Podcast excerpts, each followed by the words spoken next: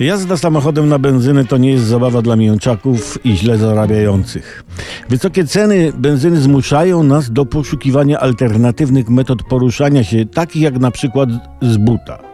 Oraz innych metod napędzania samochodu z pominięciem benzyny. Pamiętam parę lat temu wstecz wspomniałem o pracach pewnego niemieckiego wynalazcy, który chciał stworzyć silnik napędzany moczem. Nie znamy postępu prac, a byłoby to genialne rozwiązanie na dziś.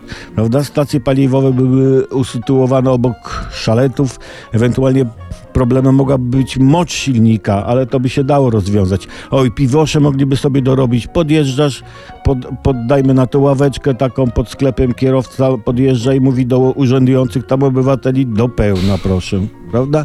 Ktoś inny wpadł na pomysł, by produkować paliwo ze zjełczałego masła. Wtedy byłyby te samochody o nazwie jełcze. Tylko n- najpierw trzeba by wyprodukować olbrzymie ilości masła, zjełczyć go, tego masła i przerobić na paliwo.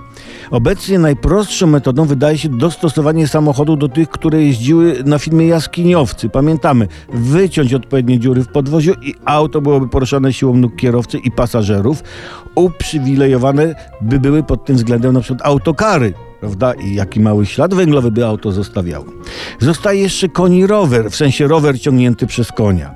Koń jest generalnie taki polski, prawda? Nasi przodkowie poruszali się ko- konno, osiągali sukcesy, więc szlak został przetarty, prawda?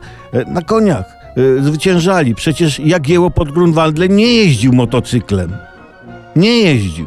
No, w każdym razie coś trzeba wymyślić, zanim nie pojawią się tak oczekiwane auta na chrust.